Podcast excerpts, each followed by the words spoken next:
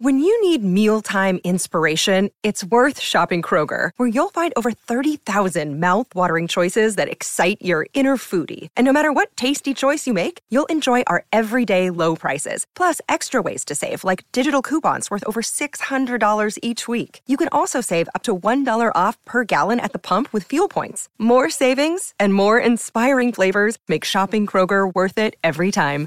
Kroger, fresh for everyone. Fuel restrictions apply.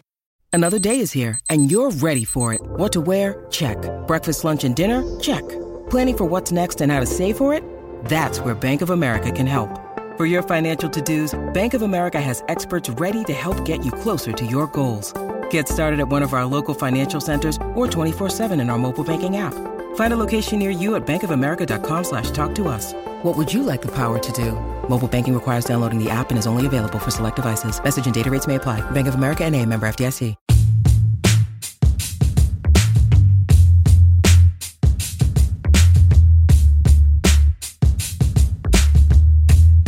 Welcome back to Buckeye Talk. This is the no chewing version of Buckeye Talk. A pledge, a pledge to no longer chew because we're too professional for that.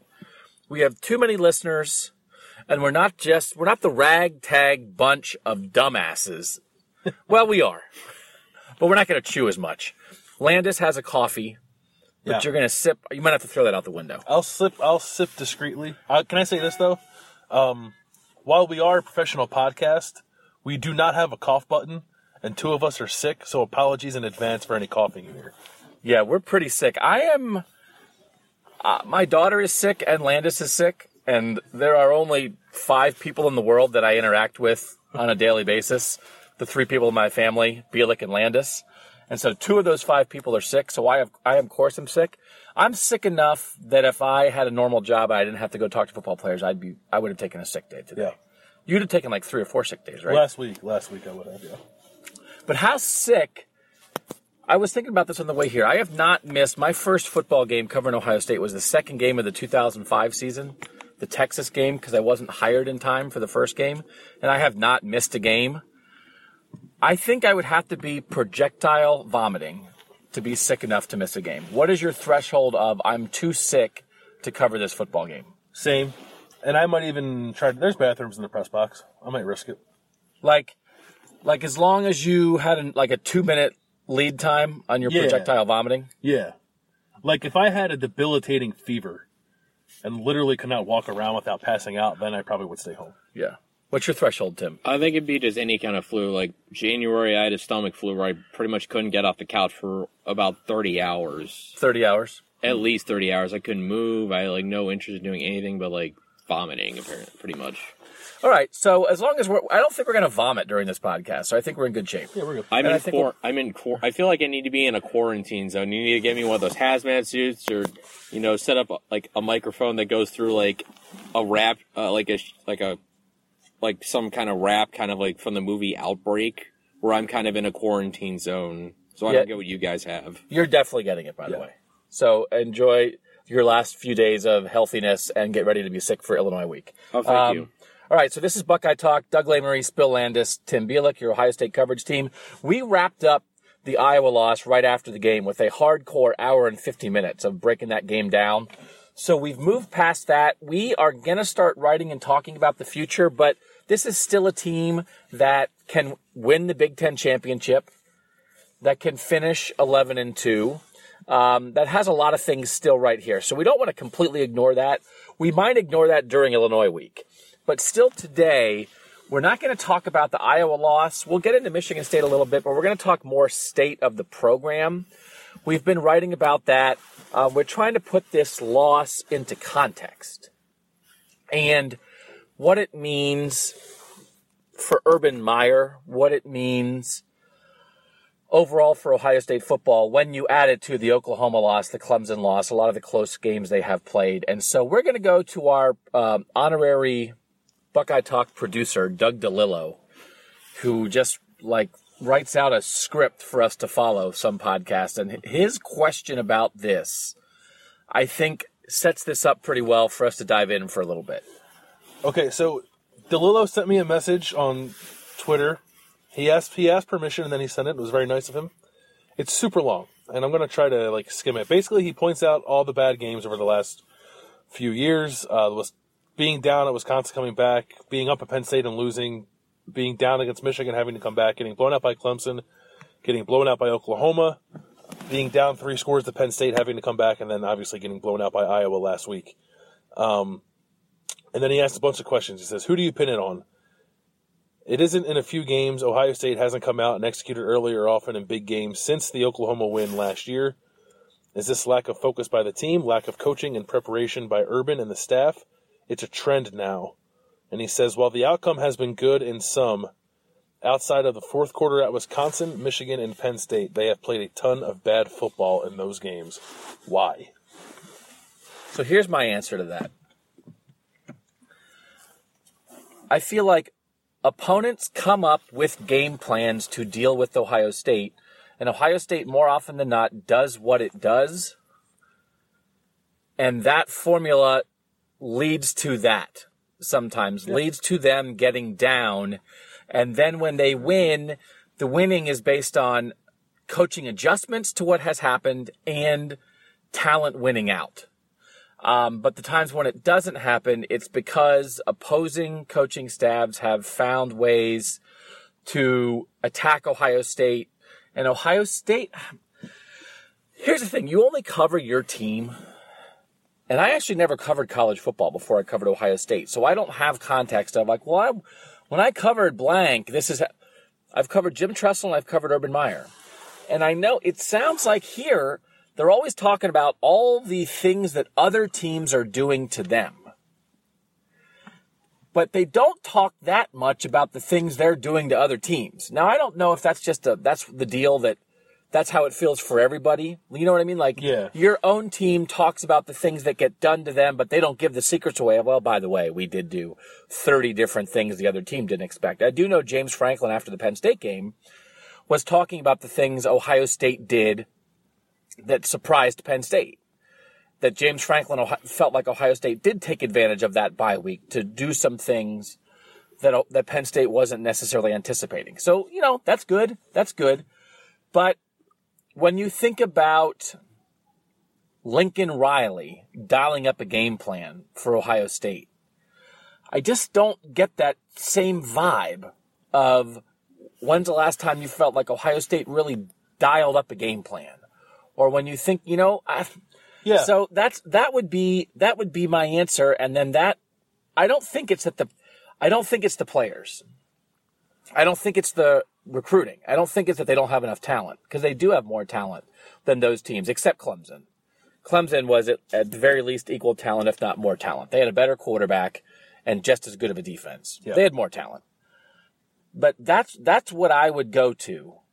That these are good teams that do something to out game plan Ohio State, and Ohio State more or less does what it does, and in those moments, it's either not good enough or it's not good enough for a while until they figure it out, then it is good enough. And then in conclusion, that all sounds a lot like the Tressel era and the complaints that people had in the Tressel era of them being very good, of them having more talent, but in equal talent games, them not being able to get it done. I buy all that. So it's a coaching issue. Is that what you're saying? It's a coaching issue? coaching game plan coaching the game plan the weekly preparation of the coaches to scheme up something to put their players in the best position and to do something that the opposition doesn't expect Yeah, that makes sense to me. I just so I'm trying to think like DeLillo's question is who do you pin it on? And like the coaches is like an overarching thing, obviously. Is it just like Urban missing on assistant coaching? Because I feel like in in 2014, I'm trying to remember back in 2014 when they had like that was his best collection of coaches here, obviously. If teams put that like outside of Bud Foster and the Bear in week two against Virginia Tech against a team of freshmen and sophomores who had no idea what they were doing, did they get did they ever get out coached in that season? I think the defining thing of 2014 in a lot of ways was the arrival of Chris Ash on the defensive side of the ball and a defensive change that when other t- teams had to get used to that, that Ohio State talking about, oh, Ohio State doesn't do anything different. They completely changed their coverage scheme Yeah. in 2014 compared to 2013. So that was a change for every opponent. And they had they got film over it over the course of the year, but they switched to something, and in the first year of it, were really good at it because they had the players who could execute it, and I think Ash and Luke Fickell coached it very well. And on the offensive side of the ball, Tom Herman was really good. So Yeah. I do think that was high level game planning from Ash with Fickell's help and Herman with Warner's help. High level game planning on both sides. And I would say it's fair to question. I certainly feel like in 15 and 16, they did not have that offensively. I think they're much closer to having that offensively again. And, and then this is where like the record scratches and we skid to a stop. Because the thing that's a little hard for me is like, is Greg Schiano not good enough? Well, that's what I was going to say. where I, How are we in that position now with this coaching staff? I, I, I, I would not understand how we are there. And I, at the moment, other than laying this at the feet of linebackers coach Bill Davis, which I certainly did in a story that went up Monday night, I don't know what my explanation is for why Iowa scored 55, 48 of those points on offense against this Ohio State defense. I don't, I don't have a handle on that. And we have, we are recording this before we go talk to the coaches and players on Tuesday. We're supposed to talk to Greg Schiano today. We will have videos and stories explaining this. At the moment, I do not understand that. Do you guys understand how Greg Schiano, supremely successful coordinator in college, supremely successful head coach in college, guy who was so good he got an NFL head coaching job, guy who we say is going to be a good candidate for another head coaching job in college. How is it that his defense got lit up? I don't know what that is. I don't. Even, the hard thing is, I feel like as much as we can pin on the coaches, there may not be one grand reason. It just it's a breakdown of like ten different things. Like I point out, probably my biggest reason: the defensive line was a non-factor. And I mean, if that this defense is predicated on getting pressure with four guys, when you supposedly have the best defensive line outside of Clemson, when you have that, you're supposed to get pressure on everybody. And because they never got pressure on Nathan Stanley for any consistent stretch, that allowed them to get shredded again and again and again, and they just never had an answer for that. I think when it comes to that, if you're the defensive coordinator, you need to find ways to manufacture pressure, and they never did, or they never found any weakness. So I pinned that on game plan and adjustments that they never found a weak point to attack. is it possible that Greg Schiano is just not as good of a coach as we thought he was in this sense? Like, is he more like Urban than maybe we thought? Great motivator, run a program, can recruit, can oversee a lot of different things, be a, be a CEO, but when it comes to developing safeties in particular, because that position I didn't think did not, did not play very well against Iowa, but then also coordinating in defense, maybe he's not quite cut out for it as say like Chris Ash was when him and Luke Fickell were working together and put together a really good defense. Okay, here's maybe my defensive theory, specifically on the defense. A, Schiano is clearly more in charge solely of the defense this year than previously. When Fickell had a co-coordinator title with Schiano last year, with Ash previously, with Everett Withers previous to that, right? Yep. I think it's possible that not having a second voice that is of equal footing maybe is an issue. But here's the other main thing. Offensively, offensively, I feel like there might be an overall theme to some things, which is caught in between, which is the stuff Bill wrote Monday night. They couldn't throw. Now they went too far the other way, trying to emphasize throwing. They lost their way uh, in emphasizing the run game. They've struggled with the play calling at times. Like there's maybe, and that Urban, Urban as the offensive head coach is caught in between trying to be hands on, but less hands on than he used to be. And the result is kind of um, a sticky situation where they get caught in between a lot. I think it's possible the defensive things are more individual games and see if you would buy this. Like the last half of 2016, we saw a negative trend with the offense, right? Uh-huh. But I don't know that we saw a negative trend with the defense. It wa- they didn't they weren't the defense wasn't bad. I mean they No, were it was sti- pretty solid. It was they solid were pretty all year. solid. Yeah. So then what happened? Well, Clemson happened. Clemson's Deshaun Watson. Good luck with that. It's like why did they give up 31 to Clemson? If your answer is Deshaun Watson and Mike Williams, I'm not sure there's much more to it than that. Yeah. Oklahoma, it was a tight what was it? 3-3 at the half? Yeah, it Yes. was, and I think Ohio State. It was like 10-10 again in the second half. I think if not, if Ohio State didn't even actually lead it. But Oklahoma was moving the ball; they just weren't scoring. yeah, and I agree, but what would be if you encapsulated why Oklahoma was effective against the Ohio State defense, what would you say? Play action pass against the linebackers and safeties, and a very undisciplined reaction to the play action because and Baker Mayfield played awesome. So Baker Mayfield magic and a breakdown at a position group. Okay. Yeah. Then if, then the defense has been good, right? We haven't had defensive issues really since then, have we? No, not really. I mean, they shut down Saquon Barkley. We were ple- we were praising the defense for what they did to Saquon Barkley the week before, and then when you have Trace McSorley and, and that offense along with Saquon Barkley, Penn State's going to put some points on you, right? But it was the kickoff return, um, short field on a on a Parris Campbell fumble, right? The defense was not the big problem against Penn State, right? no. So now we get to Iowa. So we get to Iowa, and I would say Clemson is Deshaun Watson and Mike Williams. Oklahoma is linebackers and Baker Mayfield. Iowa is linebackers again, and then for the first time, this lack of pressure from the defensive line showing up for whatever reason. For whatever reason that they would say Iowa's young offensive line just played great. They had a great plan. Nate Stanley, the quarterback, played really well. They didn't have their best game. They did lose Nick Bosa for half of it. Like, I don't think it's a, we're sort of looking at what's a program issue and what's a one time thing. And I thought the one thing on Monday when we talked to Urban Meyer that we didn't quite get at, and I, after the fact, I sort of figured out the way that I would have asked it. It wasn't what I was asking about specifically, but the thrust to me is Urban, do you feel like the Iowa game was more of a bad day, or did you see problems there that are overall issues in the program right now? And I think it's possible your defensive answer for Iowa is is the linebackers are a program issue. We thought we had it fixed and we didn't get it fixed, and the defensive line had a bad day. And and I don't know that that means Greg Schiano's not a good coordinator. Whereas on the offensive side of the ball, I think there is an overarching theme of you've lost your way a little bit.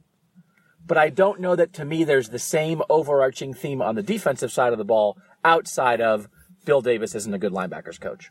Right, and here's a stat I'll bring it up. I just looked it up. I don't know if you guys saw this. Ohio State has not had a turnover in a meaningful point of the game since Maryland. they've only had one takeaway since the Maryland game, and that was on the final play in Nebraska. So they've gone almost four full games without a t- without a turnover at a meaningful point in the game. If you're if this defense is supposed to be good as it is, why can't they get takeaways? That's what you're supposed. When you have Nick Bosa and Tyquan Lewis, you're supposed to be getting enough pressure to force terrible throws and get gifted picks or turnovers, and they haven't gotten one in weeks. And when they were when they were getting turnovers in previous years, we went crazy writing about that stuff. That was a huge part of What their made their identity. defense so great last year? Yeah, so it'd be interesting to see, like, ask Schiano, why can't you guys get turnovers anymore? I asked him at the beginning of the year. I said, "Do you have a sense for whether or not this team will be as good? This defense will be as good at producing turnovers as it was last year?" And like he gave me a, a typical coach answer, but his typical coach answer of, "Well, they're hard to get. It's hard to tell," was like I read it as a no. I read it as a we don't have the dynamic defensive talent that we had last year, which is obvious. Like they don't have Lattimore, Conley, and Hooker on the back end of the defense. They don't have Raekwon McMillan in the middle. Like that's a, clearly an obvious point to make.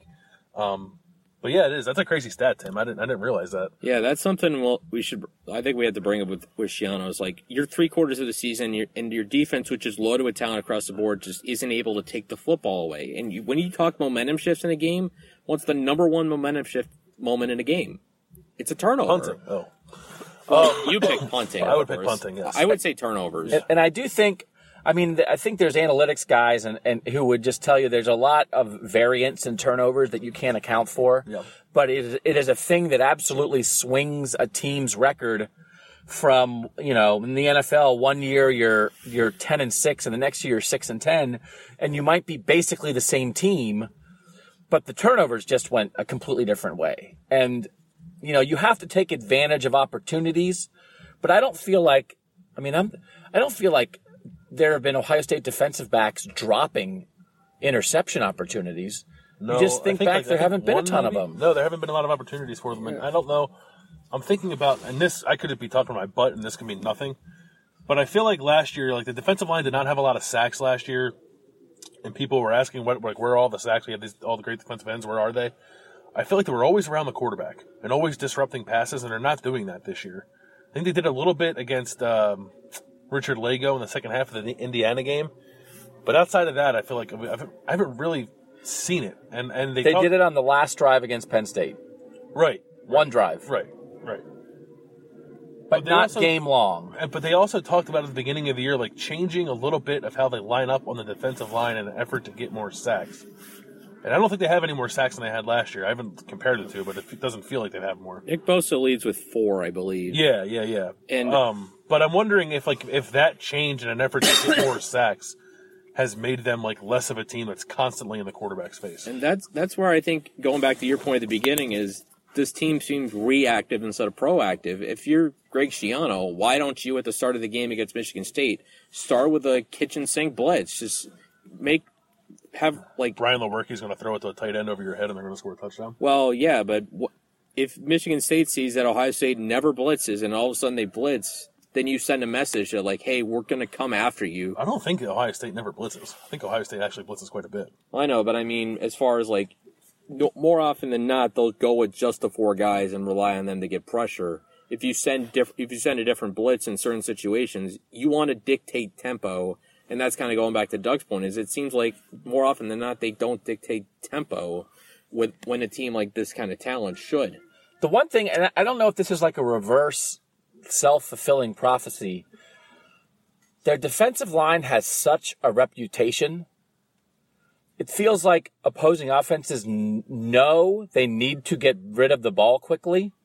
And so there's no, like, there's no surprise aspect to it. It's like everybody kind of gets rid of the ball, which negates their best thing. Like, the- there is, when your best thing is your defensive line, there is like, you can sort of, there's a solution to that right? You just get rid of it before Yeah. they get there. And again, and get them out of position with play action passes and stuff. use yeah. their use their aggressiveness against them. And Iowa only hit they hit 21 throws. One was to the long snapper, seven were to receivers, and the other 13 were to tight ends and running backs. These aren't throws that take time. These aren't throws.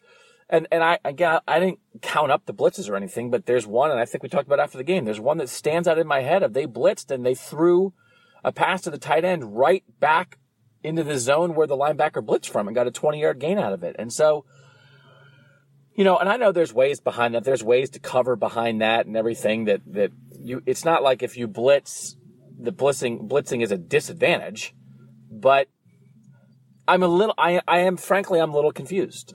I'm a little confused by it because it seems like they should be good enough.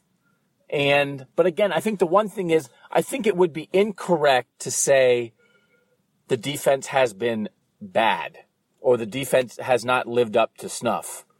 They just got blown off the field Yeah. by Iowa by a tremendous game plan with a quarterback who played really well, that has a really good running back, that has tight ends that made him pay, and by an offensive line that played really well with, I think, what people think is a talented young offensive coordinator, Kirk Ferentz's son, who did a really good job. So there are things there to Iowa's credit that you can point to.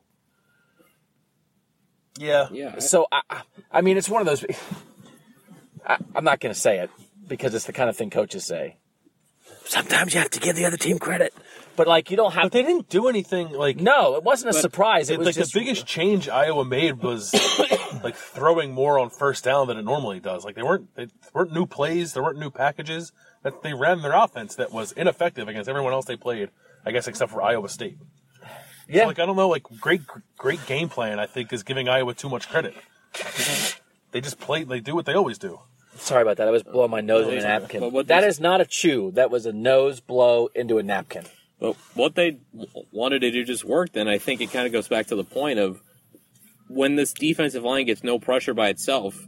What is this defense? When you neutralize the best aspect, and the back seven is under is a serious question mark, considering you know the problems in coaching in the linebacking group, the fact that you really only have one cover guy you can trust every single play in Denzel Ward, that's one seventh of the defense. And they take really bad angles tackling, too. I think that's one thing that's been consistent through most games.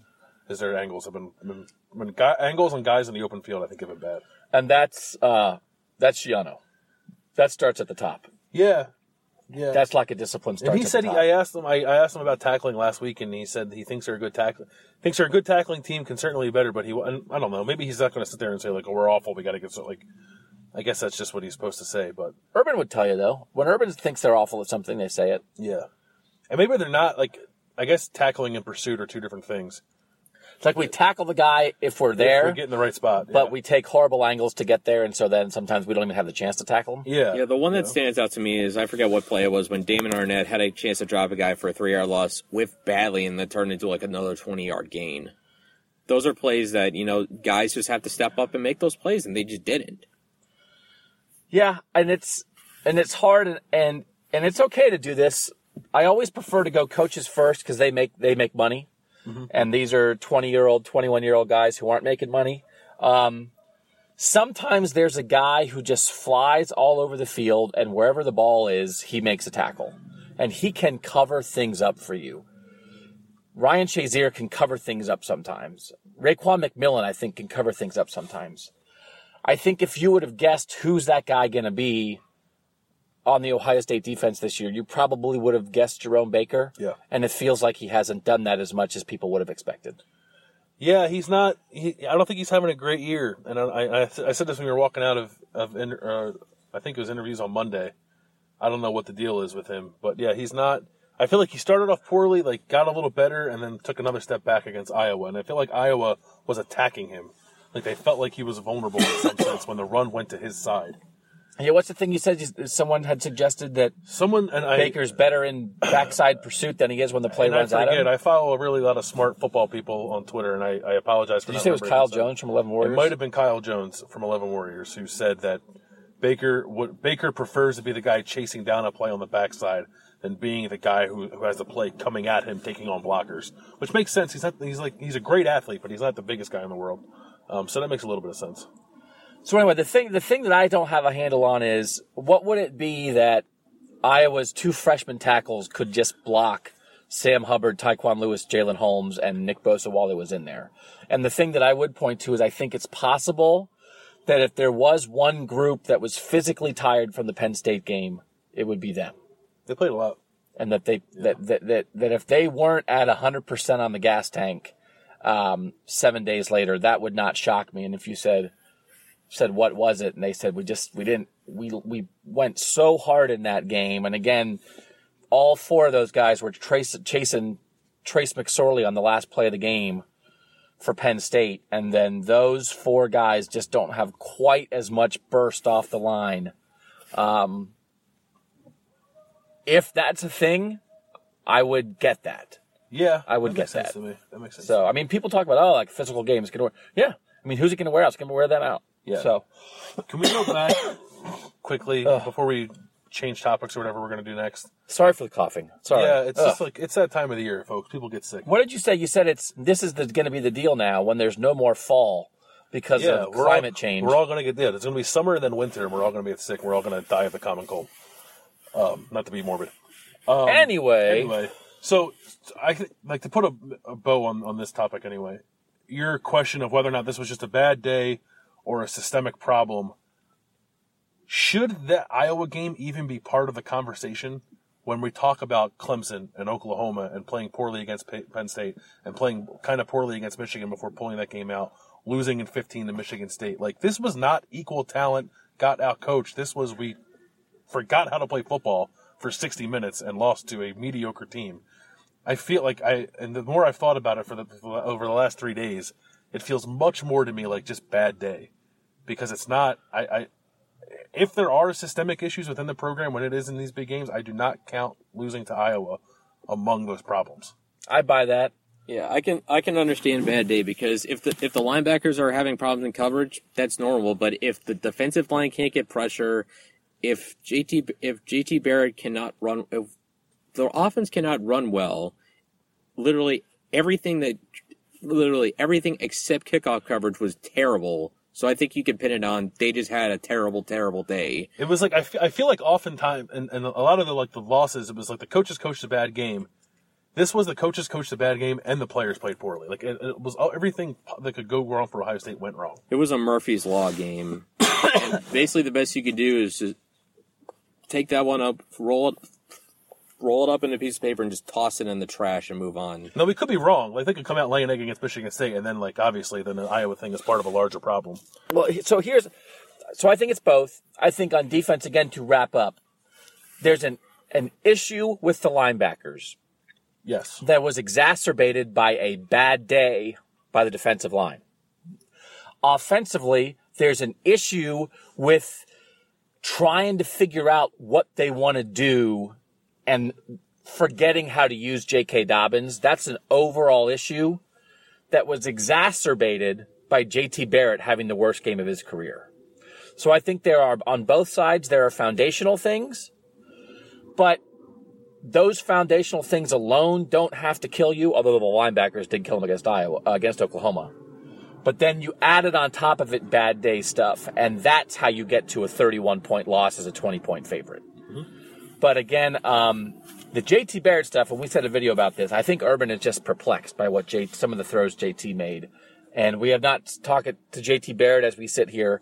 Um, again, go to cleveland.com as you're listening to this. We'll certainly have a story, if not two, um, and some videos up off what JT Barrett said Tuesday night.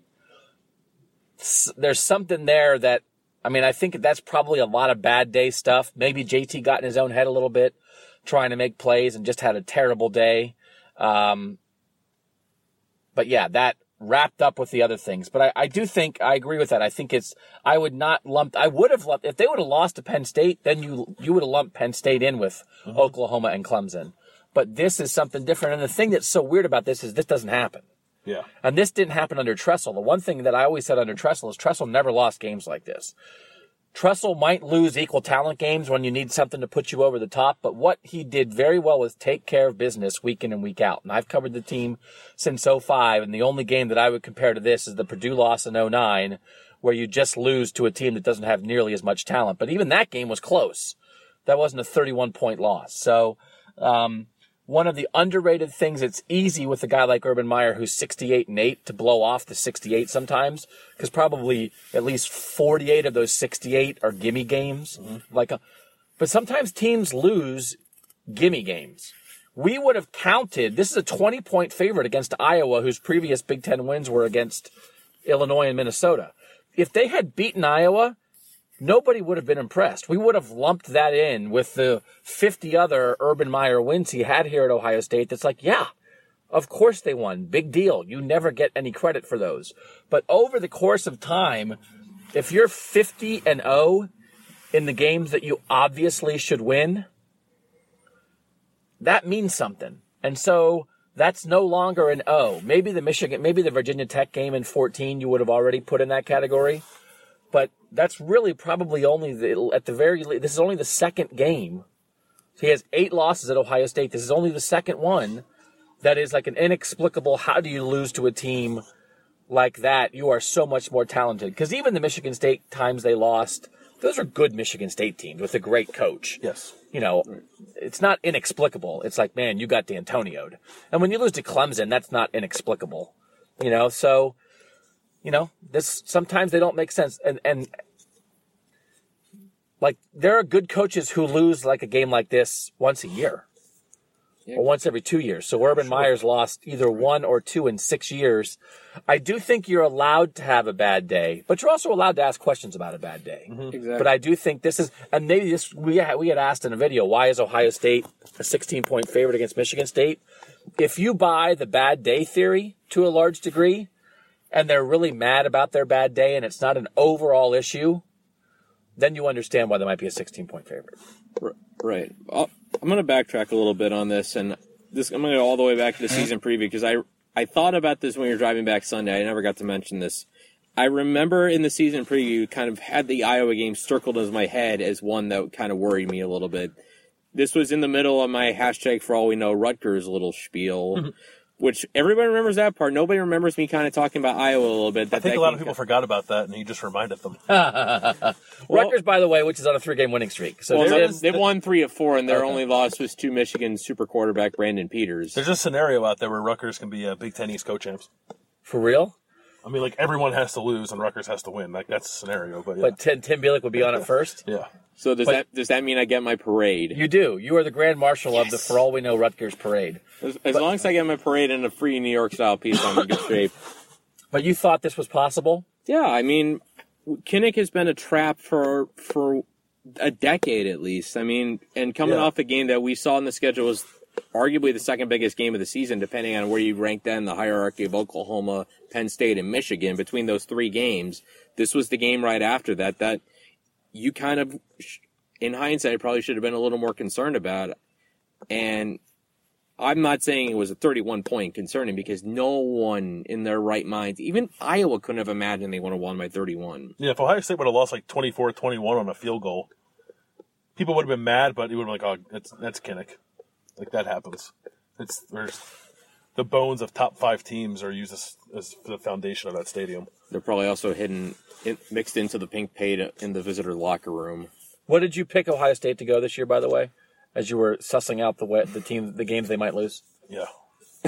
Go ahead and say it. record? I said 12 and 0, Okay. but again, the reason I said it was at that time I could not pick specific games they were going to lose. I picked ten and two with losses to Oklahoma and Iowa. Nicely done. Uh, we'll have to play back the tape on that because I believe someone in this car is wrong. Oh, All right, let's go to some other questions. We got a bunch of good ones again this week. Um, call just call me Bwana, which is at. Is that a thing? Does that mean something? I, thought, I don't know. Maybe. I hope that's not a meme that I don't understand. I'm always afraid about of memes that I don't understand, and I just said something offensive or something. I don't know. I don't know what that. Okay. I'm not. I'm not offended. Oh wait. Let's see. Loving life in East Africa. It ain't for sissies. Oh. Building capacity in people. How? Develop, and power release. Usa River, Arusha, Tanzania. Hmm. All right, I'll call that. Just call me Bwana. Tanzania. So wait, we Sorry. we've had England, we've had Alaska. Oh, we got our fan From, Tanzania. we got our fan from China. Oh yeah, we got a question from China. Yeah, All let- right, let me got- pull that up in the email because How about how about some mad respect for just call me Bwana?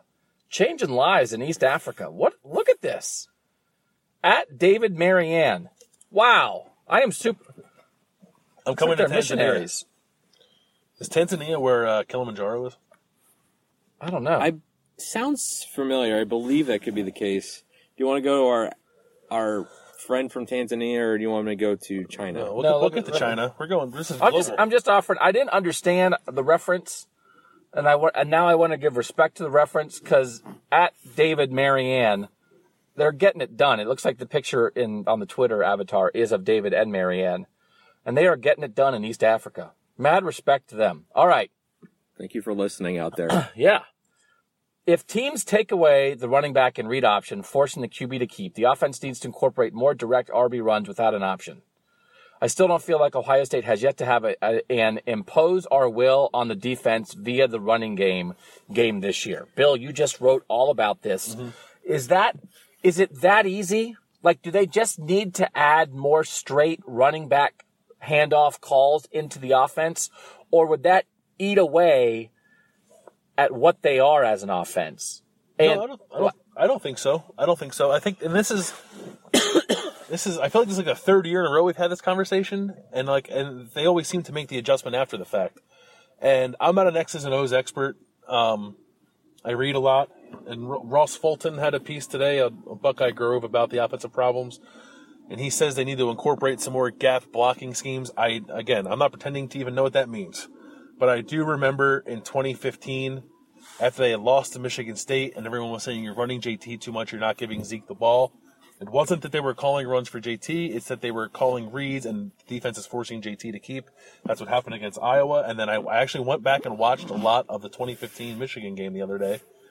And it, they, they found the way. They found the way to get the ball in Zeke's hands. And it was kind of like two yards at a time, three yards at a time with Zeke at first. And then he busted through for like a 50 yard run and the floodgates were open and that game was over. Um, so no, I don't think it's difficult. I don't think it's a difficult adjustment for them to make. I don't think it takes them out of their offensive identity or what they would prefer to do. I just think they're bad at making in-game adjustments, and that happened again against Iowa. But I- I fully expect them to find ways to get J.K. Dobbins and Mike Weber the ball against Michigan State. and, and this goes to this point. I was going to get to this question, but you brought it up. Eric Bronstein, loyal listener at Ebron STE, assuming J.K. Dobbins does get the ball more, why does it take an embarrassing loss to adjust and make changes? And he cites getting the ball to Zeke after the 2015 Michigan State loss. Is that normal? That's just how it is, or is that a failing by the coaches? Oh, it's a failing. It's hundred percent a failing. Like I, again, I don't. the stuff and the stuff is in the book. The stuff is in the playbook, and maybe you don't practice it in the week leading up to it, but you certainly you've practiced it before. I don't know why in the middle of a game you just can't switch to that stuff. I, I'm not a coach, so maybe it's it's more difficult than I thought than I'm thinking it is, but it doesn't seem all that difficult, and it's not the first time it's happened to them. And I will say that this is where this I think is completely fair to put on Urban because as we've tried to explain to you before, Urban's obviously involved in the offensive game planning during the week, but I'm, my understanding of it is always when you get in a game, and and this is how he explained it himself. When I did the Purdue 2012 look back story this year, the five year anniversary of their overtime win against Purdue. Urban's telling the story of the two point conversion, and Tom Herman, the offensive play caller, wants to run Y. What was the word? The Y is the tight end. Why is the tight end? Is- Why look look back? Is that what it was? It was like a Y hide something because like oh yeah, why hide? Yeah, yeah, yeah. Why hide something? But but they're talking about Tom Herman's talking about a play, and Urban Meyer is yelling into the headset, "Run it, run it, run it." Urban Meyer's not saying no. I run a. I want to run power gap left a squared. He's saying run it. So he is style. He is in the moment the type of thing you want to run, and then the coordinators, the play callers, call the play. But Urban Meyer does have and must have the ability in a game like that to say, give the ball to JK. If they're crashing on JK on the reads and making JT keep it, JT keep it, put Dobbins in the game and hand him the ball. I want Dobbins to get at least two the next three carries. He he's the head coach. He can absolutely do that in the third quarter when they're down 14. And if he's not, and if it's taking a week later to get that adjusted, then that is a problem. Yeah, I mean it that that idea that they don't it the way Urban Meyer talked, it seemed like the design handoff just wasn't much of a thing. Which when you that's a thing that literally pretty much eliminated from them from the playoff discussion was the fact that they don't have plays to literally just hand the ball to your running backs. When it when most of your running offense is zone reading, you just physically can't have JT Barrett hand the ball to JK and just have him stand there and let Dobbins go do his thing. I mean, they were doing it, and I, I do think clear like J.K. Dobbins had six carries for fifty-two yards or something like that. Like they they they weren't taking away from it on every play, and they were calling some plays where it was just give the ball to J.K. I do think one criticism of JT is in when when they get in a position where they're down. I think, and that's like the, the criticism of Braxton Miller is like we don't want to read with Braxton Miller because he just always keeps the ball.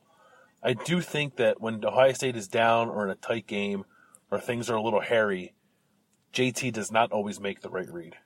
And that goes back into the story I did on Sunday, which is talking about JT. JT in the last five losses has carried the ball forty eight percent of the time. Yeah, but I think I think uh, that stat is true and worth pointing out. But I think there's a misconception about that stat too. That people think they're calling plays for JT. They're not. Six of his 14 runs against Iowa were called. Well, well, oh, I'm not saying those are runs that should. No, I'm not, I'm not talking about you. I'm just talking. I think I, I Well- think it was good you looked that up, and that stat is important. But I think people are on Twitter and watching the game are saying, "Why do they keep giving the ball to JT? Why do they keep giving the ball to JT?" They're not doing that. Well, I'll throw the reverse in there. Maybe it's not a thing of they're calling runs for JT. They're calling too many. They're not calling enough runs for the running backs. Yeah. When you need to put your trust in your running backs because not giving them the ball and you're not giving them a chance to contribute.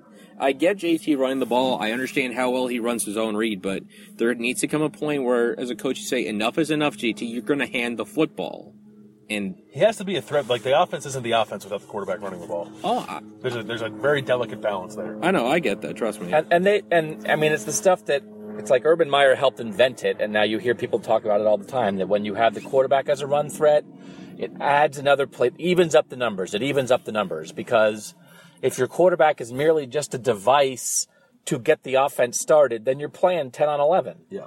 And when the quarterback is a threat, you're playing 11 on 11. And they talk about that all the time, even up the numbers. And that is an edge. That is an edge. But you can't be sitting here today after a 31 point loss where J.K. Dobbins only got the ball 11 times. And to be fair, he caught five, passes, but a lot of those, Bill pointed out, were like little dump offs at the end of the At the game. end of the game, we were down three scores. There wasn't in the heart. I'm getting sicker during the actual podcast. It wasn't in the heart of the game plan. And again, nobody would say that the best way to get. Oh, I'm very sick, but I haven't reached the threshold of stopping to buy cough drops yet. But I did. There was a, there was a little moment. We were eating cough drops all the way to and from Iowa, and Bill bought cough drops because he was actually sick. And I was getting out of the car Sunday night, and I was like, "Man, I think I'm getting sick now." And Bill was like, "Oh, so you were just eating my cough drops for fun? you weren't actually having a sore throat?" And I was like, "Yeah, cough drops just taste good." Who among us did not fake, or not fake the sore throat, but take advantage of the minor throat tickle to eat cough drops as a candy substitute in elementary school? But not Halls. Well, what flavor? I had like medicated Halls, Well, sugar free, Well, here's the question: What flavor of Halls was it? lemon something. If it's the honey lemon, that's the good yeah, flavor. that's a honey lemon. I mean, don't you? Cherry's the number one cough drop flavor. Is that even a dispute? I prefer the ones that are just like I don't know. I don't even know what they they don't have a flavor. They taste like menthol. Yeah, I mean, I don't like the cherry, but there is a cough drop. I don't know if you guys have heard of these called Cold-EEZE. Yeah. They have like it's like with zinc in the cough drop. It's actually su- taking zinc when you're sick is supposed to shorten the lifespan of your cold. Didn't they? Didn't they prove though that that whole zinc thing with the Cold-EEZE is a scam? Uh, I'm Team Hall. This is the first time I've heard of this. so- I'm going to research that and put it in the post. I thought that there was proof. I thought there was a lawsuit about it. There was like a whole thing about one of the brands. If you're now, don't if you're the PR guy, we find out there's a lot of PR people who went to Ohio State. yeah. If the PR person for Cold-EEZE is a Buckeye fan, listen to this podcast. Don't get all offended. I'm just trying to figure out what the zinc controversy was. But anyway, I'm sucking on this cough drop now, and I'm feeling good. Nice. I'm feeling like I get a little high right off the bat. Yeah. Right? Yeah. It's nice. Because the cough drop is kind of supposed to numb the tongue up a little bit and numb the throat. With I guess I How do guess you know that's so much about cough drops? I just take eat them. I take them when I'm sick. So do I. But you know how they operate? It's like the uh, what did you say? They were supposed to numb the throat and ease the tongue. What did you say? No, it's supposed to like numb up both parts so it like soothes the throat and makes it not as painful. That's what that's why it's meant for sore throats. It's supposed that's what they say when it's the cooling effect. I don't really drink alcohol. And believe it or not, I have never, in any fashion, consumed illicit drugs. So at this point in my life, as a middle aged man, a cough drop is like the closest I get to being stoned. So, me sucking on this halls right now, I'm getting a little looped. You can tell I have a, a little bit more of a spring in my step Yeah. than I did 15 seconds ago, and I was like, I'm dying. So this is me. This is like if you want to ever party with me, this is what it's like. Bring the Halls. Yeah. Woo! I'll just bring you a giant bag for the next couple weeks. Buckeye Talk, baby! Sponsored by Halls. Let's roll, baby. if only we can get Halls to sponsor this podcast. Do they ever do that with cough drops? Do they ever like try the slogan of like, eat this cough drop? It's like getting high, but it's just a cough drop? I think that's what the cigarette companies used to do. Isn't that oh, Yeah. another way of just saying "Don't worry, be happy"? I don't know. I'm not worried right now, and I am happy. There you go. It, it works. All right. Let's do more questions. All right. Should we get to our friend from China? Yeah, go to the, our friend from China who actually was like a week ago, Yeah, and I think we forgot This one. is but from Curtis Yan, who lives in Daqing, China, and I actually did a little research on the town. Oh, Don't brag. so- Just read the question. okay, no, so, but, but but but but I remember when Tim said this. He used the phrase "town." I did some research on the town and how many people live in the like town. three million. Three million. Well, China is three is like three four four times our population. So this this is from a city in northeast China near the Russian border. But he says, "Long-time listener, first-time question. I apologize for now sending this question via Twitter. However, I hope you understand that all social me- American social media is blocked here in China." Doug, I believe it was you who asked at the press conference about Florida's situation. Should Ohio State fans worry that Florida might come calling for Kevin Wilson? Jesse Palmer says Florida fans and administrators are enamored with offense. With his offensive track record and ability to be competitive at IU, I think he'd be a great fit at Florida. His problem at IU is defense, more specifically its depth. With the talent in that state, defensive depth should not be a problem down there. Plus, working for Urban will help him be more prepared to deal with the fans and administration. I realize Urban asks for a two year commitment. However, given his affection for the people and his time in Florida, if asked, would he recommend Wilson and give his blessing? Sorry for the long question. Hope this finds you before today's podcast. This was from November 1st, so apologize not getting to you. He sent last- it. He sent it after we recorded last week's Yes. podcast. Um, that was, I- a, that was a really long A question. really interesting question because it's like completely something off the beaten path, and I didn't even write anything from the answer that Urban gave about the Florida situation because he didn't he didn't say anything. It was basically after Jim McElwain got whacked, and I was like, "Hey, Florida, what's up?" I asked it poorly. I spun it the wrong way. Um, but here's what I'll say about this. Generally, we can talk about the Florida situation. I also feel like we need to talk about a little bit about Georgia at some point. Georgia. Georgia. First, Kevin Wilson, which is what we know about better than the Florida situation. But we'll talk about Florida too. We don't just because we don't know about something doesn't prevent us from talking about it. Yeah, never.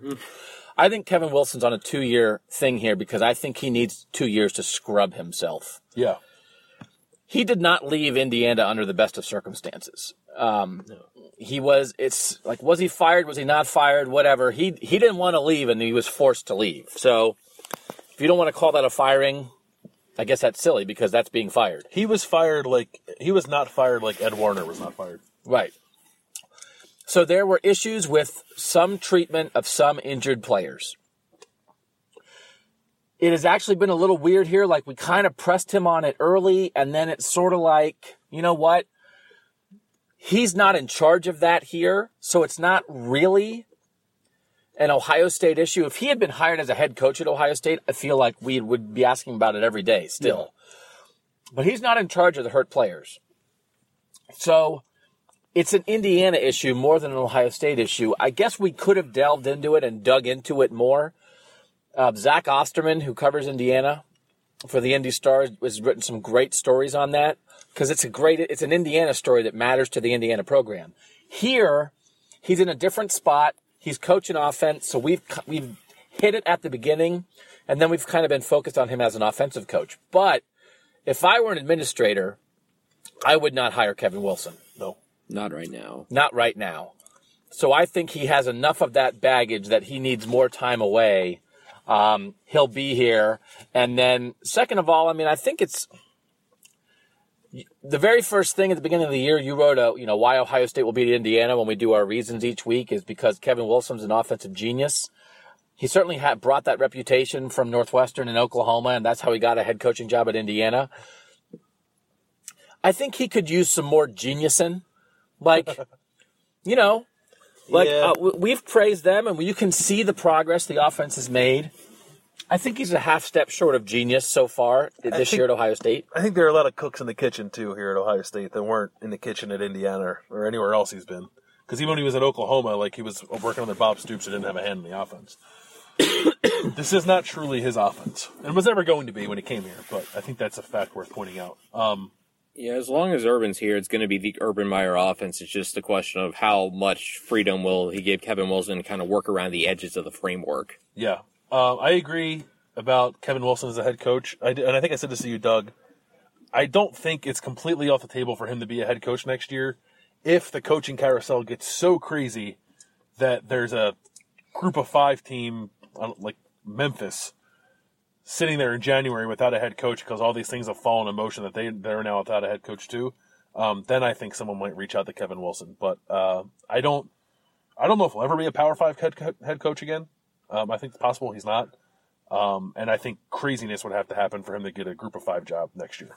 So then let's just play this game real quick, and we're basically just playing this as interested college football observers, not people with insight to the situation. Who would you hire as the next Florida coach? Ooh, Scott Frost I'd say Dan Mullen. or Dan Mullen. Yeah, I think Dan Mullen. Dan Mullen is a good X's and O's guy. I don't know how well he recruits. I also don't know how well Scott Frost recruits because he's got a pretty dry personality It's too. hard. Well, it's hard, hard for Dan Mullen to recruit in Mississippi State because it's Mississippi State. No, no, no. I know. I, I'm not. I mean, I'm just talking pure personality. Like, and Florida recruits to itself a little bit, and you're in a very fertile recruiting ground. Obviously, I don't know.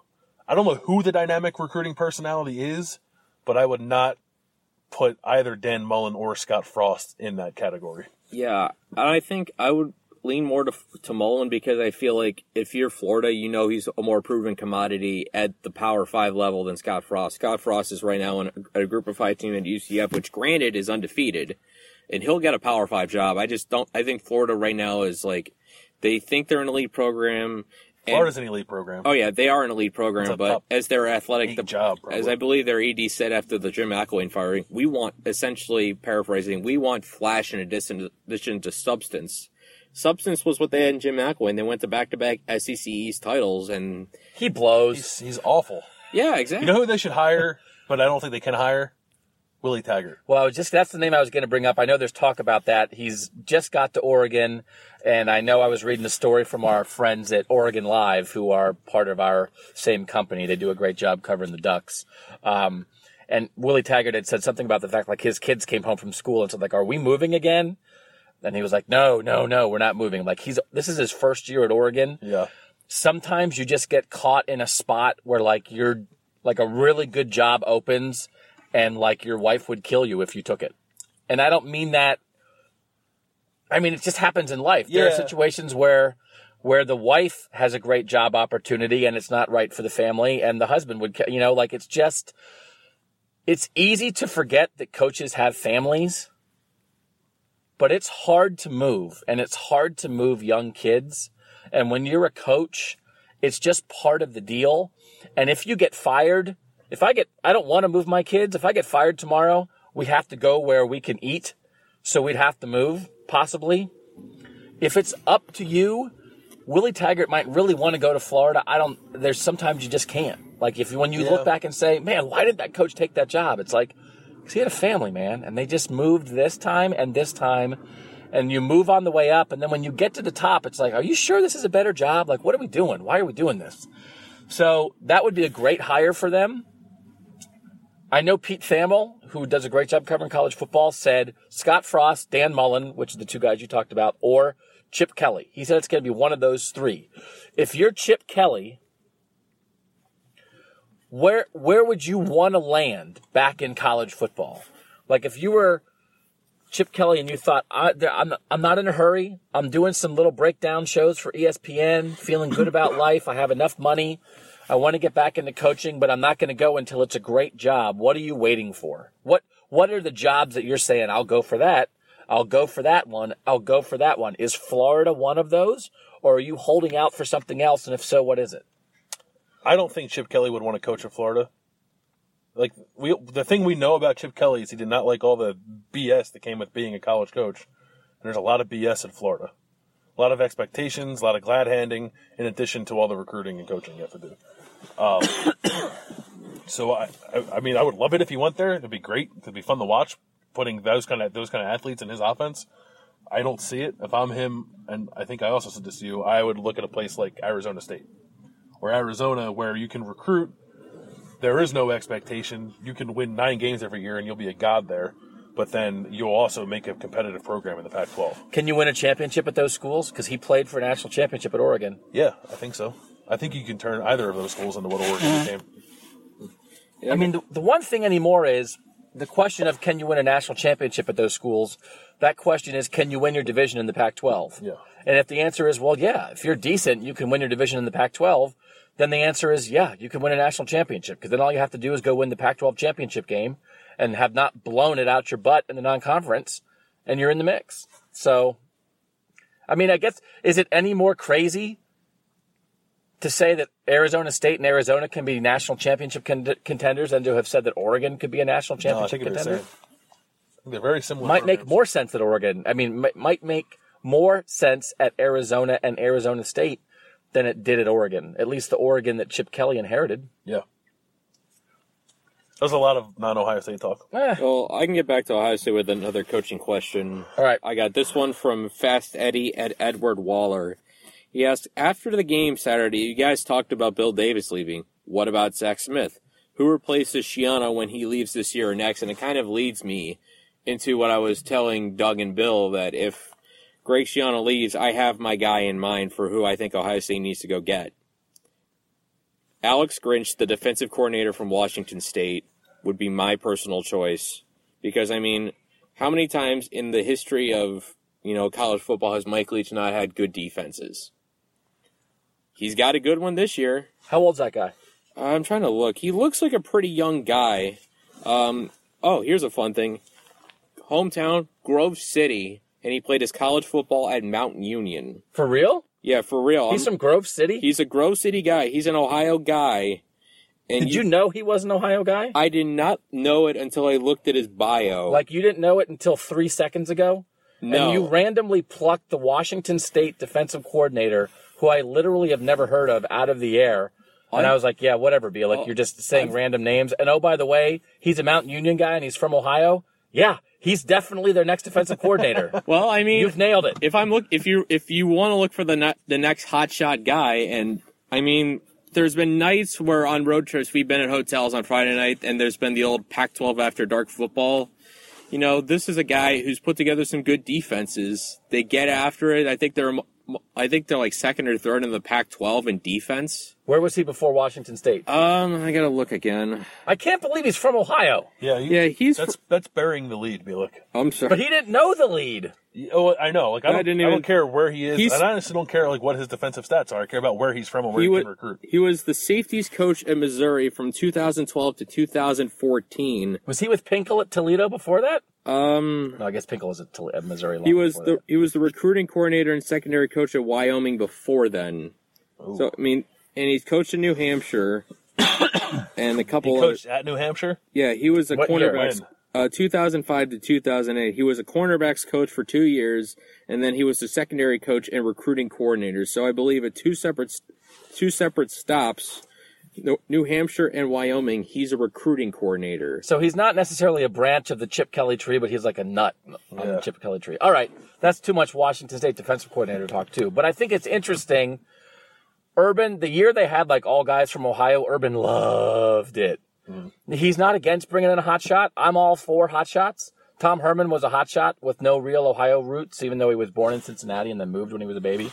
Um, so yeah, but like a guy like a hot shot with Ohio roots, Yeah. that's like money in the bank, baby. Yeah, I mean, we didn't know who Tom Herman was when Ohio State hired him. You were like, why would Urban Meyer hire an offensive coordinator from Iowa State? but he was in Mensa. That's very true. Very smart. All right. Um, Where are we at on the podcast right now? We are We're not supposed to talk about the time, Tim. Tim Trout, T I M T R A U T. Is it time to be concerned yet with the lack of sacks from the defensive line? Short answer, since we have already talked about it some. No. Concern or not a concern? Not a concern. no. Really? It's just the way teams play them. They throw the ball quickly. Unless they want to, like, if you have a guy who can get to the quarterback in two seconds, sign me up. But they don't have that because it's physically impossible. Teams throw the ball quickly. Um, let's do a bowl thing. Let's do our ideal bowl matchups. And this is from Dave Fitzgerald from Buckeye Fitzy. And unfortunately, yeah, we one of the, there's a wrinkle here that like oh, it's worth explaining to fans too. Would it be a better story to have a pseudo Rose Bowl in Phoenix in the Fiesta Bowl versus Washington or USC as an Ohio State Bowl, or to have a, a rematch in the Orange Bowl against Miami? So the one thing that Ohio State fans need to know is that if Ohio State wins the Big Ten, they cannot go to the Orange Bowl. The Orange Bowl has a agreement to get the ACC champ every year, and then they have another agreement with the SEC, Notre Dame, and the Big Ten. But part of that agreement is they cannot have a champion from the SEC or Big Ten because that would be too many champions for the Orange Bowl. It wouldn't be fair. So if Ohio State wins the Big Ten and they are not in the playoff, they are definitely in one of the New Year's Six bowls, but in that scenario, they would have to go to either the Fiesta Bowl, the Cotton Bowl, or the Peach Bowl, Chick fil A Bowl in Atlanta. because the other option is the orange, and the Big Ten champion is forbidden from going to the orange.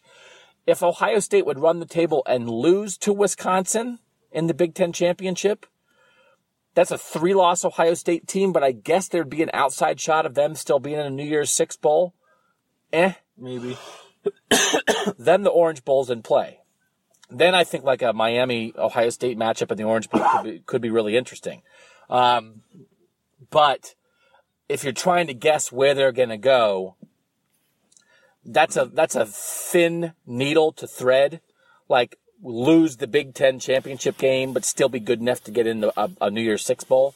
So I think in general, for Ohio State fans right now, if you're thinking this Ohio State team wins out, be thinking Fiesta, Cotton, or Peach Bowl. And given that, what's the best, what's the most fun that Ohio State fans could have in bowl season? Because in 2015, when they blew it against Michigan State, they get wound up kind of in a fun bowl. Playing Notre Dame, there's a lot there. In Phoenix at the Fiesta Bowl, which is a place that fans know well. That was kind of a cool thing. It was a consolation prize, but we're in the consolation prize zone. So which one do you want? I, I get the feeling that if Ohio State's on the table, it's going to be hard for Georgia in particular to pass that up because it's the closest to Ohio geographically of the three. So I would think with a brand new stadium and you already got the national championship game, the next best thing you can get in addition to that is getting a market like Ohio State where you know you're going to get your ticket allotment sold. So I would think George, the Peach Bowl would be a great idea. And why not Ohio State Miami? It's it would be essentially a neutral site game because I believe they're both about the same distance apart from Atlanta, which is kind of interesting. That's a match. I that would obviously require Miami probably getting to the ACC championship game but losing to Clemson, which I mm-hmm. think certainly can happen. You can't tell me that would not be a fun thing 15 years later. I do, ha- I do think if the ACC champ is in the playoff, that the Orange Bowl would want the next ACC team, though, Oh, okay. right? But I mean, we're just throwing stuff they out would, there, would they, but would they do anything to keep Miami from playing on its home field? That I don't would- know. Or, but like, are that would the would Miami's fans like be dying to see a good Miami team in the Orange Bowl? I mean, when Miami was good, No, no, yeah, I'm sure. And, Like from Miami's side, of course they want to play in the Orange Bowl. I'm talking about like the committee who's slotting the teams in the bowls. right? They That they want to give Miami a home game. Yeah, I, that would be the thing. Is I wonder. I'm, I know back in the day when Miami in the '80s was playing championships in the Orange Bowl, but that was under old selection rules. This is a committee that will probably manually plant these games. I'm pretty sure the last thing they will want if Miami's there is for Miami to essentially have a home game on, I don't know. believe, New Year's Eve. Here's I think the if thing. it comes down to taking runner ACC runner up Miami and a Notre Dame team that's not in the playoff, I think Notre Dame would go to the Orange Bowl. Here's the thing that, that that I think is the nightmare scenario for Ohio State fans is a non-power five, the best non-power five team gets in the the one of the New Year's Six bowls. They have to, um, and then there's always like a good team, a good traditional power that has to play that team. So last year it was Western Michigan versus who? Wisconsin. Wisconsin in the Cotton Bowl. The year before that, it was Houston, Florida State in the Peach Bowl, and Houston actually beat Florida State. Mm-hmm. So Ohio State, Central Florida is out there. Like Ohio, and that's I've seen that prediction. Like Ohio State, Central Florida in Atlanta is about the worst New Year's Six Bowl you could hope for. Exactly. Because no offense to Atlanta, but it's the worst site compared to Dallas, Miami, Phoenix. Phoenix, LA, and New Orleans. And no offense to Central Florida, but nobody thinks you're fun. Yeah, I want them to play Oklahoma State. I don't care where it is. So we get OS, the OSU OSU game. Yeah. Mostly just Gundy's mullet and Mason Rudolph throwing on Ohio State's defense. I would love to see Washington State just because it'd be fun to cover Mike Mike Leach for a month. Just That would be interesting. because Oh, yeah. if you if you read my there. breakfast Tuesday morning, I threw in not one but two clips of Mike Leach talking. He had a story, you know, comparing the targeting rule to a to a story he had when he got busted for speeding in some town in Iowa for driving 22 and a 20. And then he, someone just asked him what the best mascots were, and he talked for a minute about mascots. About He's gorillas. Yeah, super weird. Eric Boggs at Buckeye Boggs. Is it getting increasingly more frustrating to cover Urban Meyer when seemingly he doesn't want to plainly answer questions or skirts around the tough questions? I mean, they're really bad at losing. They're really bad at losing. Like we're going in in a little bit for Tuesday night interviews. I don't expect anything enlightening to come um, at least from Greg Schiano. I think JT might be interesting. Um, frustrating? No, I, no, because I think I think he's much better than most head coaches at answering questions most of the time and giving insightful answers, even when the questions aren't great. So, like, if he's going to be kind of crotchety when they lose, I guess it's annoying, but um, it's expected, I guess. Yeah, I mean, no, every. I'm sure most coaches are like that. They don't want to talk when they lose. Yeah, but what about Unless the coaches that lose. lose when you're eight and four? That's four times a year you have to do that, and that and you're good. Eight and four is good, and that's four times a year you have to do that. What about if you're ten and two every year? That's twice a year. This is the first time in Urban Meyer's life at Ohio State he's lost two times in the regular season. You got to be better at losing. I don't accept the losing also, as hard. I thing. also don't think the questions are great after they lose. I think that's part of it. I'm going to criticize the beat. I think this beat is bad at asking critical questions. there sometimes there's a an idea of you're afraid to ask it, and then sometimes people are mad, and their question is like a little bit angry. Their question So- is, how could you do this to me?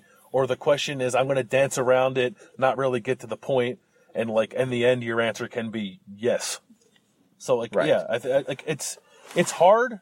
I think to ask critical questions, and I think yes, I, I and I'm going to toot our own horn. I think us at Cleveland.com are among the best at asking the critical questions when Ohio State is playing poorly. To the point, critical questions. Uh, we have a couple food questions. Get some food questions loaded if you guys have any before we get to the end here. We're going to wrap it up here in a little bit. All right. Shelby Goldman, at Shelby Goldman. Which current Ohio State player or coach would you love to interview and what would you ask? What was the question? I wasn't paying attention. Any Ohio State co- player or coach, current player or coach, get him for an interview. You get a one on one interview. Ooh. Sit down and talk. And what would you want to talk about? I uh, want to talk to sit down with just BB Landers 15 minutes. BB Landers is, uh, yeah, he's, what's the word? Gregarious? Is that a good word? A good way to describe him? Yeah, yeah. Yeah. The dude's he's a great talker. Can I get real with mine? Get real.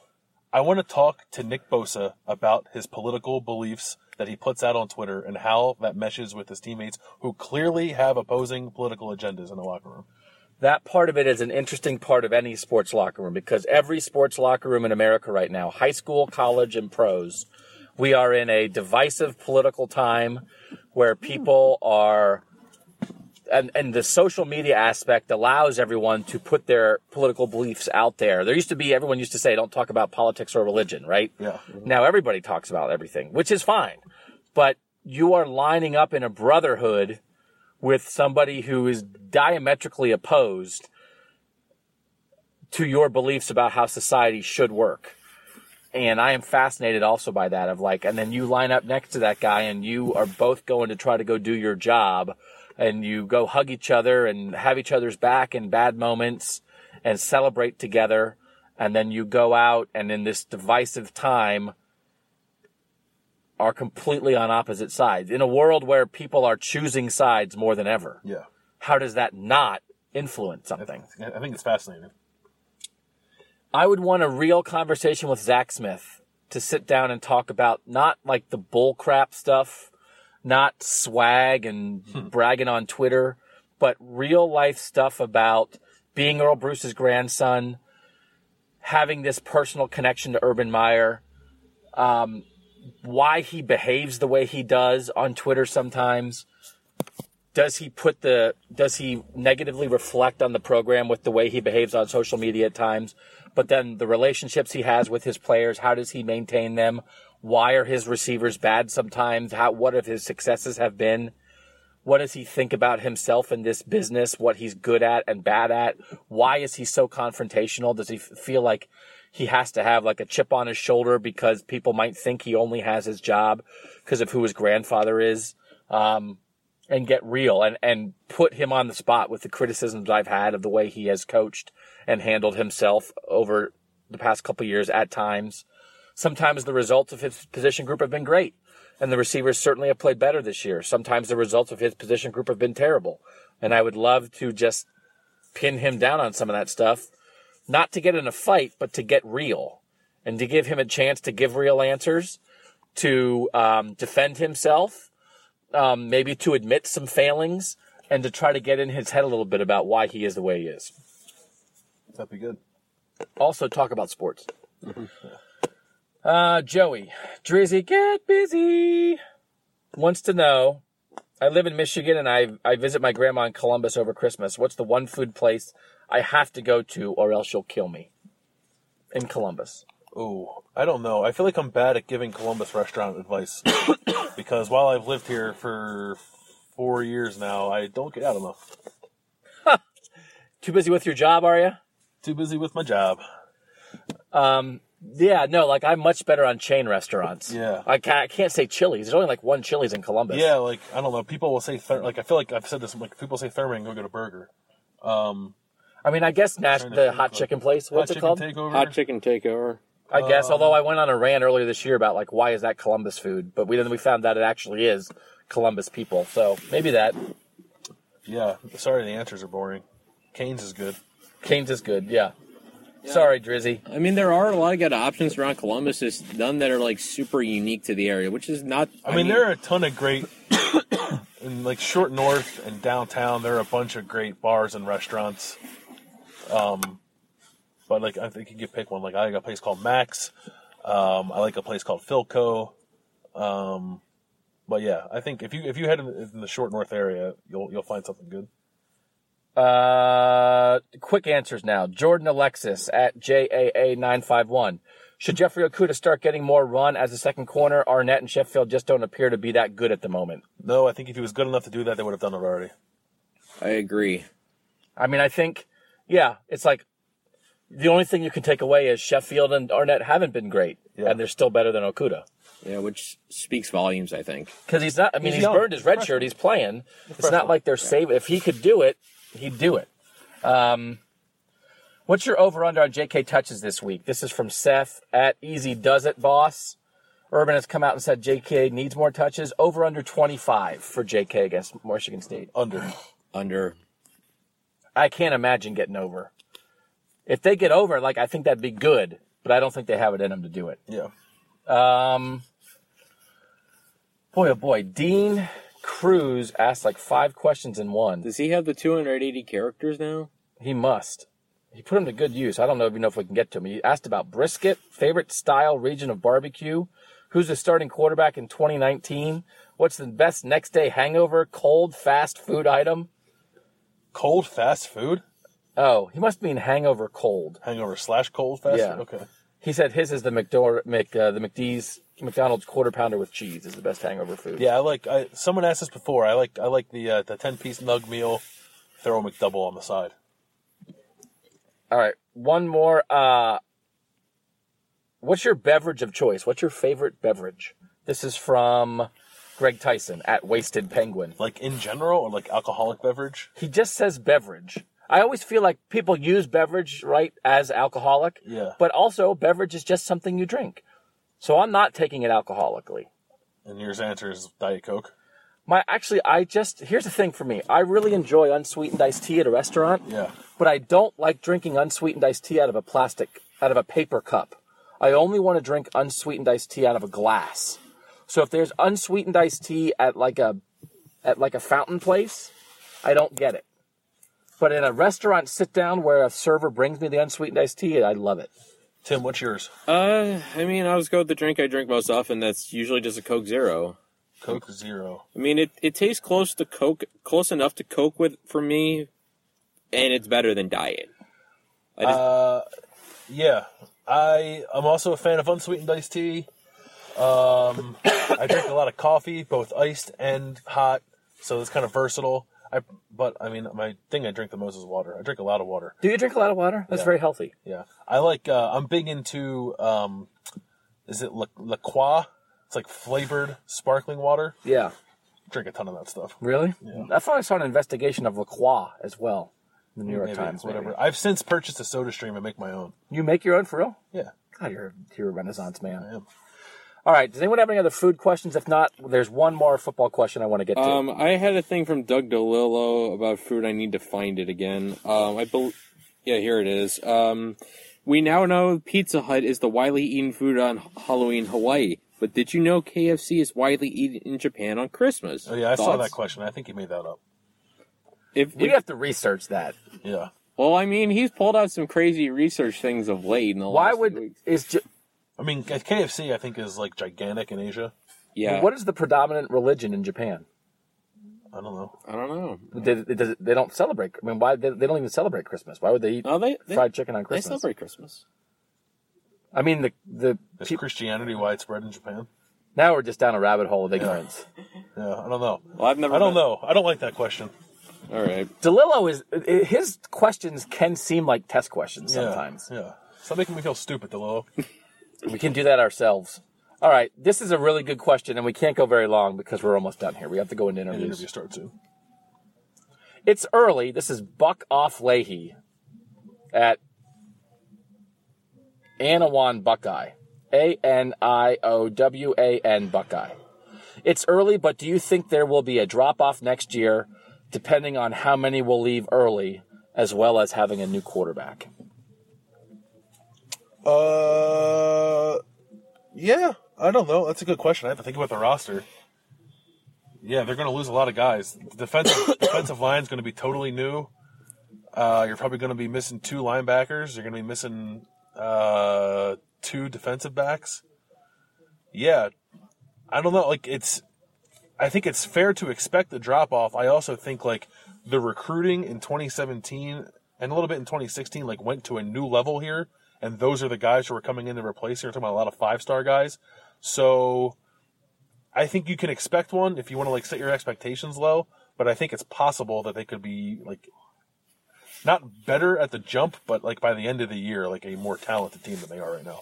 I think I think 2018 will learn a lot more about the recruiting class of 2016 because we've already seen some pretty good returns on that with guys like Nick Bosa and jo- and Austin Mack really playing well among among other guys. Those two have really been among the standouts. 2017 way too early to call because they're freshmen stepping into a veteran program, and you really uh, can't judge freshmen. I th- judge There were seven five star prospects in that class, I think. Yeah, and uh, I mean the the only guys I've really ever seen the field consistently are Chase Young and in particular J.K. Dobbins. So they don't like we're not going to learn anything about them for a year, maybe two.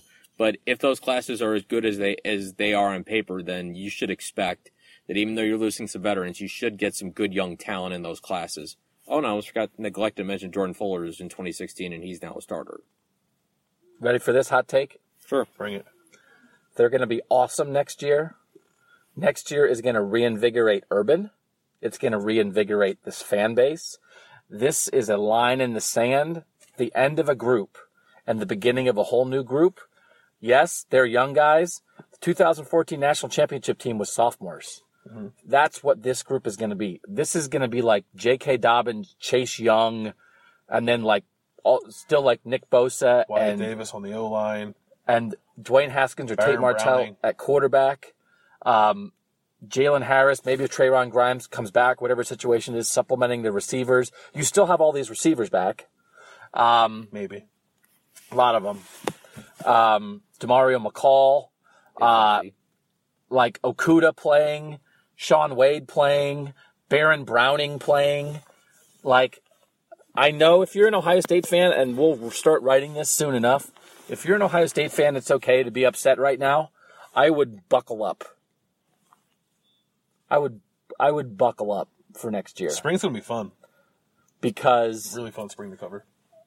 I think these classes that you guys just mentioned, they both 16 and 17 are of the caliber of the 2013 recruiting class that won a national championship as sophomores in 2014 and should have won another one as 15. And there's gonna be some 18 freshmen who are gonna play next year. And so this is this was a year. This was not a this was not like a this was a top off year with all these fifth year seniors and as many guys back. 2016 was a building up to something year. That was a bonus they got to a playoff. This was the year they should have done something and they didn't. Um, it doesn't mean they still might be the Big Ten chance, but they're not going to be a playoff team. This was a year to do it, but next year it's going to be so different. But if you're like wondering about, oh man, the linebacker play, whatever, this, like, wait till you see Baron Browning, Yeah. like every snap. And wait till you see Jeffrey Okudah every snap. And wait till you see Nick Bosa and Chase Young and Jonathan Cooper as your ends. And wait till you see who are going to be the tackles. They have tackles coming in, right? Jaron, Jerron Cage and Haskell Garrett are getting in a little bit, or Haskell Garrett got in a little bit now, so he'll play. Malik Barrow, I don't know what his deal is, but if he can get healthy, he'll play. Um, Taron Vincent's coming in. He'll play as a true freshman. So there's some questions at defensive tackle. I'm probably forgetting somebody. But Robert Landers. Robert Landers is going to play Yeah, a I lot think next year. I feel like Robert Landers is going to be a key part of this defensive line. Him and Nick Bosa are going to be the two guys. I think, especially in the first two games, that this defense is going to lean on up front. Nick Bosa told me he thinks Robert Landers can be one of the best nose tackles in the country if they let him play more, if, like when he gets a chance to play more. and wait until you see what J.K. Dobbins does when they stop farting around with him Yeah. and let him go. They're going to have to do that with an inexperienced quarterback. They're But gonna- but they're going to be okay there. And and this is like next week's podcast. And I'm going to write this maybe tonight. I was going to write it for today, but I got sick. You cannot judge Urban Meyer and where he is as a coach and where this program is as a whole until we get to the next quarterback. And that is the difference, the primary difference between the end of Meyer in Florida and what is happening right now. In Florida, the end of Meyer started after Tebow left. Tebow was in his last year in 2009. Um, nine. They were undefeated. They lost in the in the SEC championship game. That was the night that Urban had the issue with the hospital.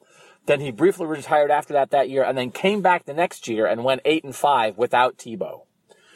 People are seeing this as a uh oh year, and I I wrote has he lost his edge? I helped contribute to this, but this is with his quarterback. So you saw the problems. The real problems in Florida came after he lost his quarterback. The problems are here now with his quarterback. I think he will be reinvigorated because whether it's Haskins or Martell, they are so different than JT. And both those players are going to require the coaching staff staff to coach differently, to I think accept more risk, to add more risk into the game plan.